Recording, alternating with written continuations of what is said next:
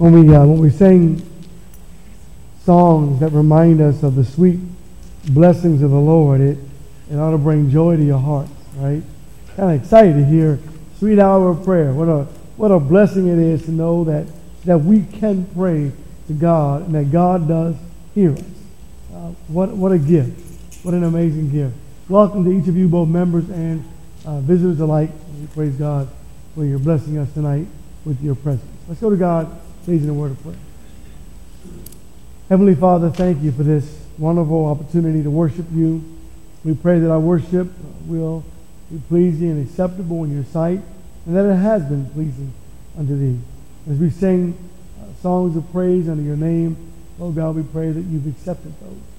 Thank you for Jesus, your great Son, who came on this earth and lived a perfect life that we might live and that we might be saved because of uh, and through that blood of Jesus Christ. Thank you for your love and for your mercy and for your patience and for your grace. In Jesus' holy name we pray and thank you. Be thy will. Amen. Doubting God. We're picking up kind of where we left off a couple weeks ago. Uh, Numbers chapter 20 is the first scripture that we're going to go to.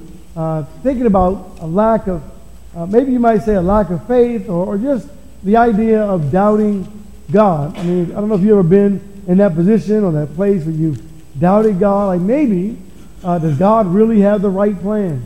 Does God really know what, what um, uh, the right direction that I should go in in my life? Uh, just, just that simple, that simple doubt. Uh, Numbers 20, beginning at verse 1. Then the sons of Israel, the whole congregation, came to the wilderness of Zin in the first month. People stayed at Kadesh. Now Miriam died there and was buried there. And there was no water for the congregation, and they assembled themselves against Moses and Aaron. The people thus contended with Moses and spoke, saying, If only we had perished when our brothers perished before the Lord. Why then have you brought the Lord's assembly into this wilderness for us uh, and our beasts to die there? So the question, why have you done this, Lord? You know, it's like doubting God. God, do you really know what you are doing? And you notice Israel, they doubted God, grumbled, etc., when they were inconvenienced. It, life, life is an inconvenience, right? Um, but it's when they were inconvenienced or uh, when in their mind they were suffering to the fullest, uh, we have no water, no drink, no good water, no food, etc. And they began to ask, why are you doing this, God? Does God really know what he is doing. Would that we had died with our brothers. Now they know they didn't want that. They didn't want to die in the wilderness as their fathers died, nor die in Egypt, nor even remain in Egypt. But when they were a little bit inconvenienced, it was, does God really know what he's doing? Why have you done this, God? Verse 5. And why have you made us come up from Egypt to bring us into this wretched place? Because that was your prayer request. that might be one of the reasons why God did it, but also he had mercy on you and pity on you when you were groaning uh, in agony in Egypt. It is not a place of grain or figs or vines or pomegranates, nor is there water to drink. Why, why, why, God? Right? Exodus, please, chapter 16. So they're doubting God, right? They're questioning God. Does God really know what he has done or is doing? Verse 1. Exodus chapter 16. Then they set out from Elim. and all the congregation, the sons of Israel, came to the wilderness of Sin, which is between Elim and Sinai, on the fifteenth day of the second month after their departure from the land of Egypt. And the whole congregation, the sons of Israel, grumbled against Moses and Aaron in the wilderness. And the sons of Israel said to them, Why, uh, excuse me, would that we had died by the Lord's hand in the land of Egypt. When we sat by the pots of meat, when we ate bread to the full, you have brought us out into this wilderness to kill this whole assembly with hunger. I love reading these kinds of verses and then going back and starting in Exodus chapter 1 and reading. I, I don't know that that really happened the way they were saying it, it did. But, but anyway, uh, perception. Right, here they are now. Verse 4. Then the Lord said to Moses, Behold, I will rain bread from heaven for you, and the people shall go out and gather a day's portion every day, that I may test them whether or not they will walk in my instructions. Will they do that? No. So they complain about the lack of food. Look at what God has done. We don't, we don't have the food that we want, not the food that we need. You know, food that sustains us. Numbers, please, chapter 21. We don't have the food that we want. You have to love Numbers 21 when it comes to complaining and grumbling and um, doubting God. In verse 4, just listen to the text. Then they set out from Mount Hor by the way of the Red Sea to go around the land of Edom, and the people became impatient because of the journey. And the people spoke against God and Moses, Why have you brought us out, out of the land of Egypt to die in this wilderness? For there is no food and no water. And we loathe this miserable food. If there is no food, you, you can't loathe miserable. If you have no food, eh, the, the second part doesn't even fit. Just they were impatient, and so they began to grumble against God, right? And so, is that what causes us to grumble against God and doubt God? That, number one, I'm a little impatient. Number two, I kind of I kind of loathe what God uh, has given to me. And uh, number three, do I doubt God because I have what I need, but not everything I want? Right? It's easy to blame God, right? It's easy to say, God, I don't know that I really believe that you can do it. Can God do it? Will God do it? Has God done it before? Does God even know? Those questions that come up in our mind. Hebrews chapter 11. Hebrews chapter 11. It is important to uh, recognize that when Jesus was talking to Thomas, we looked at that a couple of weeks ago, I, I want to bring up for just a moment the, something that Jesus said about, about us. Jesus recognized something. And, and maybe I'm speculating, did he recognize that it would be harder for us?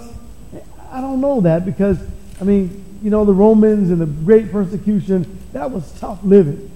There was just something about what Jesus said to Thomas that is true, uh, of course, when he said it, but what part of it really applies to me? So uh, we have all this evidence, the evidence of the Bible, right? We could look at archaeological evidence where they found the things that Jesus said, or the Bible says, and every, everything is exactly the way he said it would be.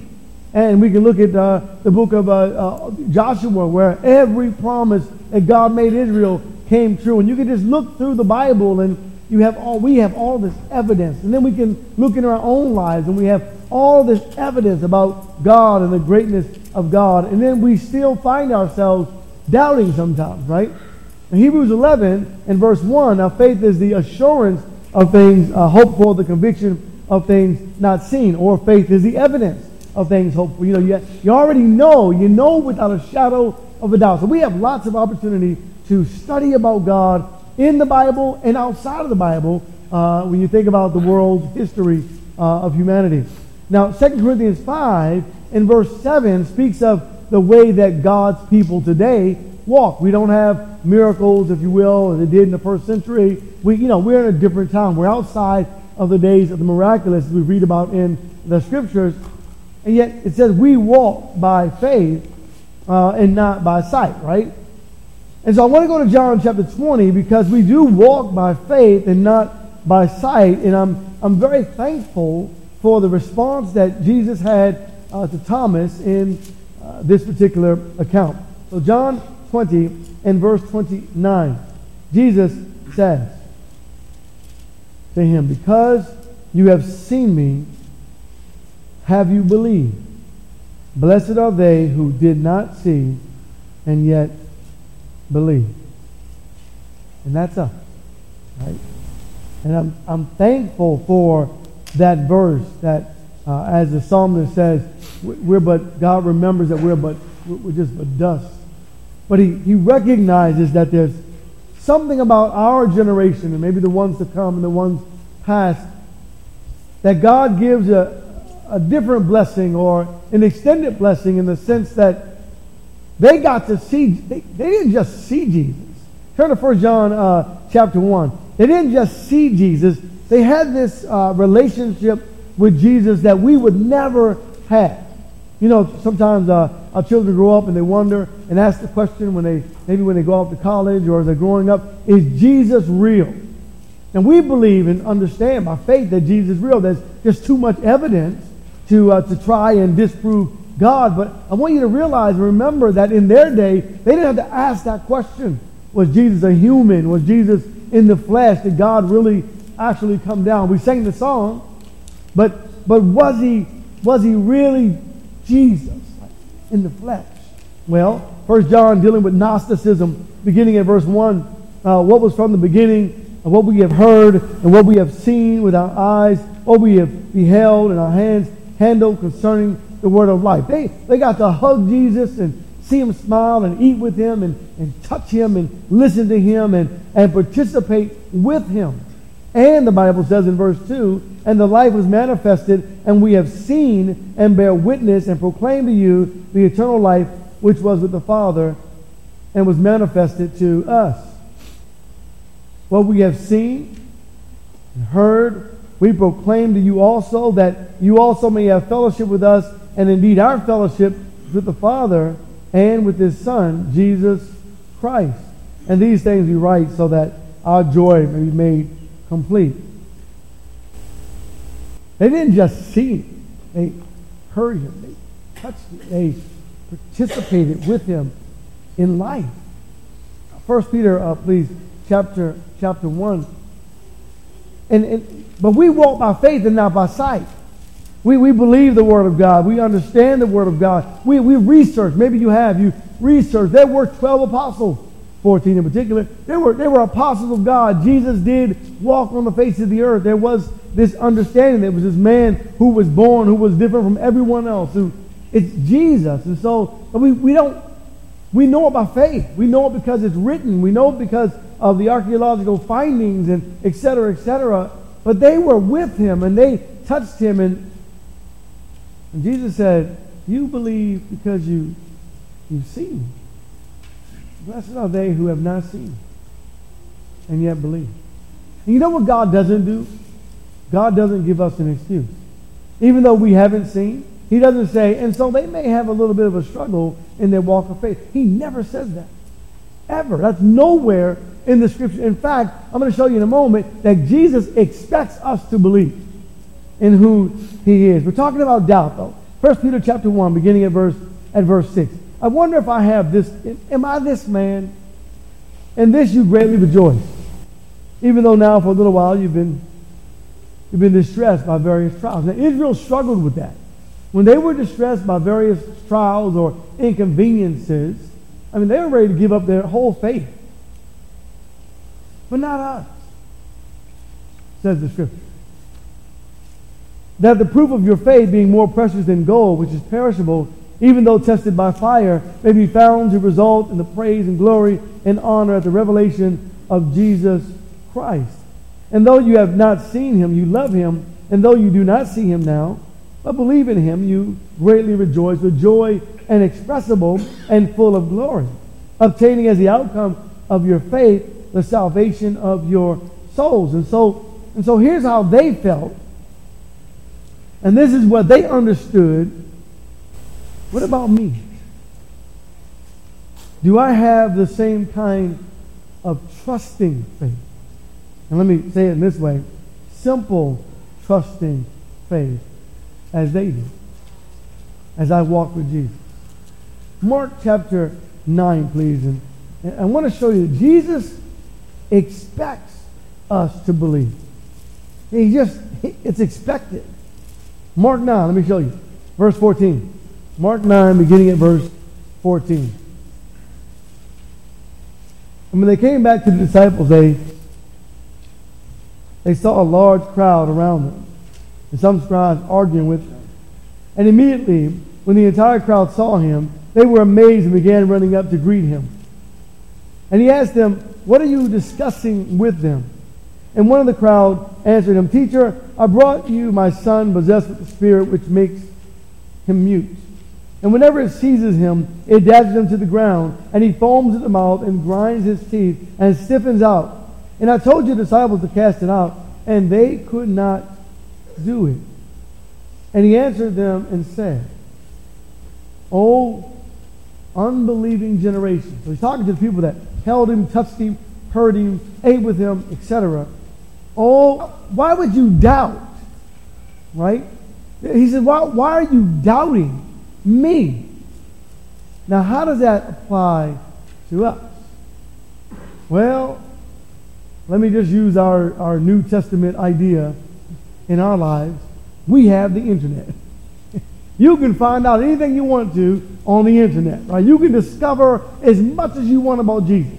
You want to go back and you want to study anything about God, you can pull up, they, be careful, you know, looking for truth versus error. You can pull up so much about God, you can almost, if you continue to study, know it all. There's no reason for us to doubt. You can look at all the archaeological finds. You can look at, you can listen to the world of science from a Christian perspective, and, and you can listen to the debates, and you can watch, and you can learn, and you can grow, and, and you can know without a shadow of a doubt, going all the way back to Genesis and reading all the way through the New Testament, that everything happened just the way God said it would, and just the way the Bible says it did. Why do we doubt? You say, wait a minute, preacher. Uh, let's go to Deuteronomy 29. There are some things that, that we will never know or understand. Well, that's in the Bible too, you know. You can't know it all. There are some things that God says you will never know. Deuteronomy 29 and verse uh, 29. Uh, the Bible uh, says there, the secret things belong to God, right? It belongs to God. It's going, it's going to stay with God. It, it, we don't have to know every single thing, but we can know enough. In other words, we can know everything that we need to know about God to have a strong faith, conviction, and belief in God. But we're just, some of us, are just too lazy to research that. Right? We'd rather doubt. It's much easier. Right? It's easier just to doubt. No. Why don't you go do your homework? How many of us have done our homework? Go and do your homework. The secret things belong to God, but the things revealed belong to us. What has God revealed? He has revealed so much. It's amazing how much God has revealed to us. You gotta love too when there's these there are these um, scientific arguments about about uh, different things about the world, and then they they say, "Yep, here's the reason why we know that the Bible's not right." And then they find the truth, and they always put it in Science Magazine in little small print. Oops, we made a mistake, right? You know what's amazing to me? How, how science goes from this is right here, this is 40 billion, the Grand Canyon, 40 billion years old. And then uh, the Walla Walla Canyon in Washington, that event happened, and uh, they went from 40 billion to a million. And that, by the way, the Walla Walla Canyon is almost the same size as the Grand Canyon. It happened in six days. In a time when we could research, in a time when, and you go, that's a, I'm not a rocket scientist, but go from 40 billion to 1 million, that's a long way. You couldn't have been more, I mean, that's a, you don't say oops to that one, right? There's just too much evidence, church. There's so much evidence for us if we'll just look and listen to the Word of God. And it says that we may observe all the words of the law, all the words of God. We can look at all of the words of God, but it doesn't change the fact, we're going to the book of Jude, that there were some who doubted even in that day. And so, uh, doubting, if you will, I guess it's true what people have said that to doubt is human. I guess we're just going to doubt. Jude 21. So the Bible says something about that. Keep yourselves in the love of God waiting anxiously for the mercy of the Lord Jesus Christ to eternal life. And have mercy on some who are doubting. I think that means we, we need to pray for each other, right? Because, because we, we do struggle. And it's when we struggle and when we're inconvenienced and when we're, when we're having a hard time that we, we sometimes begin to drift and doubt. Save others, snatching them out of the fire. And some have mercy with fear, hating even the garment polluted by the flesh. Now to him who is able to keep you from stumbling and to make you stand in the presence of his glory blameless with great joy, to the only God, our, our Savior, through Jesus Christ our Lord, be glory, majesty, dominion, and authority before all time and now and forever. Amen. Just if you just go back and read and research and study over and over again in the scriptures, verse 24 and 25, it will increase your faith. Just through the, those two verses alone. Satan wants us to give up. There's another scripture that I'm happy it's in there for us, for, uh, for our strengthening of our, our faith, if you will. And, uh, and that's, that's what happened to Luke, I mean, uh, to Peter, and, and we'll get there in a moment um, in the book of, um, of, of Matthew. We'll get there in a moment. His doubting or, or denying Jesus, rather. Peter denying Jesus. Let's turn to Matthew, or Mark, rather, chapter uh, 10. Mark chapter 10. Jesus taught a message that it really didn't make sense, right? It was hard to believe it. It was hard to, to fathom it. It was hard even maybe uh, to listen to it. And the message was this. Mark chapter 10 and verse uh, 33. Behold, we are going up to Jerusalem, and the Son of Man will be delivered to the chief priests and the scribes, and they will condemn him to death, and will deliver him to the Gentiles, and they will mock him and spit upon him and scourge him and kill him, and three days later he will rise again. What? Look at Luke. I want to show you that it's not that he didn't say it plainly. It's that it was hard, maybe, it was hard to swallow the idea that these things would happen to, to the Messiah, to God, right? To God himself. Uh, Luke 9 in verse uh, 21. But he warned them and instructed them not to tell this to anyone, saying, The Son of Man must suffer many things and be rejected by the elders and chief priests and scribes and be killed and be raised on the third day. God's plan just didn't make sense. Right? I'm in Matthew 26 now, looking at this, uh, this passage. I'm glad it's in there. Maybe just for me, but Peter denied Jesus. He, he was told this would happen and, and that this wasn't the end. This the plan of God. Didn't make a lot of sense from a humanistic standpoint, but it was the plan of God that these things would happen. And Peter struggled with that. You know, he pulled a sword out, cut off Malchus' ear. He was ready to fight to the death, but it wasn't going to happen that way. in Matthew 26, in verse uh, 7, the denial Peter denied. It says, but he denied it before them all, saying, I do not know what you are talking about. Maybe we've never said that audibly. But have you ever lived your way, your life that way as a Christian? Yeah, we never said it, but have you ever lived it? As if, as if God doesn't exist. Remember a long time ago, Christian atheists? You ever lived like God doesn't really exist? That you know, everything that the Bible says regarding Jesus and our, our Savior and salvation, you ever lived as if it, it really didn't exist? And then in verse 72, he denies again. He denied it with an oath. I do not know the man. Yeah, well, I'm a Christian, but you ever justify the way you live? Ever justified it? Know, yeah, but and do that to the world, right? You ever, ever been there before? In your walk of faith with Jesus? To live as if none of this stuff happened? To live as if I'm never going to die? To live as if I'll never be judged? To live? Ever done that? You ever, you ever been caught up in the world and in verse 74 done this? And then he began to curse and swear.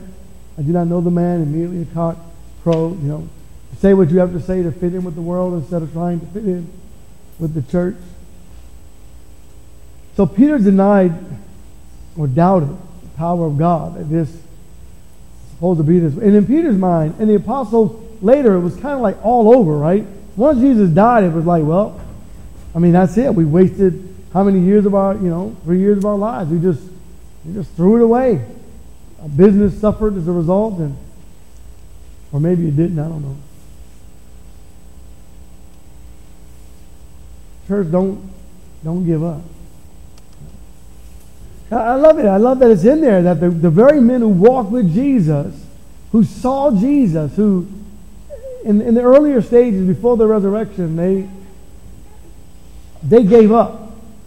But then later, these are the same men, by way of inspiration, who wrote to us uh, in the Word that God will finish the work if you allow Him to in you, right? The work that God has. We're going to Philippians, please, chapter 1. The work that God has, has so ordained, if you will, in our lives, God will finish that work in me. Will you let Him finish the work that He has set out for you in Christ in this world while we live? Verse 3 of Philippians chapter 1 I thank my God in all my remembrance of you, always offering prayer with joy in my every prayer for you all, in view of your participation in the gospel from the first day until now. For I'm confident of this very thing, that he who began a good work in you will perfect it until the day of Christ Jesus. Do you believe that? You know, God is working in you, and then the God who's working in you says, I'm going to finish the work that I began in you. I'm going to finish it in you. Don't give up. Be thou faithful and, until the end, right? Until death. Hebrews chapter 12 is my focus is my focus on the author and the finisher or perfecter of the faith, right? When I, when I walk, am I saying to myself that really, really this life and all that, that exists and all that will go on in this life, all that matters is my relationship with God. And as a result of my relationship with God, then it branches out so that I'm, I'm kind and gentle and a man full of love and I'm honoring God the way that he expects me to? Do I believe that or do I doubt? Do I doubt that God can finish the work in me? Hebrews 12 and verse 1, that the fan of, or the, the, the, fans in the stands, if you will. Uh, therefore, since we have been, uh, have so great a cloud of witnesses surrounding us, let us also lay aside every encumbrance of the sin which so easily entangles us, and let us run with endurance the race that is set before us and then we have to do something. We have to, we have to fix our eyes on not our problems, not our situations, not our inconveniences, right? Not the things that make me uncomfortable, but I've got to fix my eyes and keep them focused on Jesus. Because he is the author and the perfecter or finisher of the faith. He has shown us how to do it. Who would have ever thought that someone, a man, could keep the law of Moses perfectly? who has shown us that we can live without sin if we so choose to. He's the author and the finisher of faith, or the faith, our faith, who for the joy set before him endured the cross, despising the shame, and has sat down at the right hand of the throne of God. Do you believe that? And then this is grace, right? Ephesians 2. I'm about to let you go. Ephesians 2, it's his, it's his grace that is so impressive and so magnificent in our lives. And do you believe that God has made me his work? Right? That God didn't just wind me up and let me go, but he's working in me every day. I can't take the credit. I don't want to take the credit. Thank you, God, for working in me, for giving me what I need to stay with you, for giving me the faith, for giving me the strength, for giving me your grace. Right? In verse 8, uh, Ephesians chapter 2, For by grace you have been saved through faith, and that not of yourselves. It is a gift of God. Not as a result that um, works that no one should boast, for we are his workmanship. Working on us, right? Chipping away the edges. Or maybe he's chipping away chunks, right? But he's chipping stuff away to make me what He wants me to be. And it's not maybe until the end that I'll be that perfect, whatever it is, that I'm supposed to be. For, for He's the, the potter and I'm the clay, and He's molding me and shaping me and making me, and He's never just turned me loose. I'll never leave you nor forsake you. Verse, verse 10 For we are His workmanship, created in Christ Jesus for good works, which God prepared beforehand that we should walk in them. It's this idea that, that God has us covered. Do we believe that? Or do we doubt it? When I start saying, this is too difficult or too hard for me, I can just go to Romans 8 and say, okay, maybe it's not. when I say, you know, things aren't the way I want them to be, I can go look at Israel. And I can understand that, that life should be, for a child of God, not about me, but about God. And that I should be a willing vessel or instrument of God. And I know that's not always easy, but it's what God made us to be able to do. It's what God gave us the ability to be able to do, to be His servant that benefit and bless a world of both the saved and the unsaved. And as a result, He blesses us all of the way, every single moment of the day. Well, here's an example. We're going to close in, in a moment. Romans 15. When you, when you think about the anatomy, there are so many moving parts in this thing, in this body. There's so much stuff, right? There's just so much stuff that, that, that's going on in this, in this body, and God put it all together by Himself. And I'm just walking, talking, amazing instrument of God. This anatomy, this brain, this everything about you, everything about me is just every individual is so, so dynamic. As the Bible says, I'm fearfully and wonderfully made. What an amazing study. And then the galaxy, the universe, right? So intricate and so. And God says, Oh, that's Nothing. I'm God. Why would I doubt that God can bring me from where I am today to where He wants me to be in this life and then also the to? In Romans 15, Romans chapter 15, after we, uh, maybe, maybe next week, Lord willing, we'll look at how to cast off or how to get rid of the doubt that we might find in our in our heart and in our mind. Beginning at verse 1, please. Now we who are strong ought to bear the weaknesses of those who without strength. And not just please ourselves.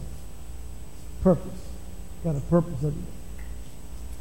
Let each of us please his neighbor for his good, to his edification.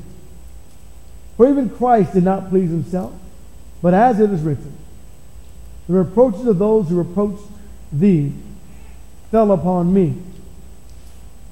But whatever was written in earlier times was written for our instruction, that through perseverance and the encouragement of the Scriptures we might have Go back to that old book, the Old Testament. I can learn so much about God's dealings with humanity. I can learn so much about myself. And I can see the beginning of Israel and the end of Israel and why it happened. And I can see that no plan of man, because all the way from the beginning, in Genesis 3.15, all the way through the, the birth of Jesus, was a work of God that no man could stop. And greater than that, that Satan couldn't stop to save all of the humans that will ever exist on the face of the earth. God is amazing. Tonight, if you're not a Christian, we encourage you to become one, to surrender to God in the waters of baptism, to allow God to take hold of your life and take you to that next level, to that spiritual enlightenment, if you will. And as you're a child of God and, and you have understood God's word and you surrendered to Him, if you're having trouble walking by faith, talk to somebody. Let us encourage one another Let us strengthen one another. But if there's something that we can do for you, whatever it may be, please make it known while together we stand and sing our song of invitation.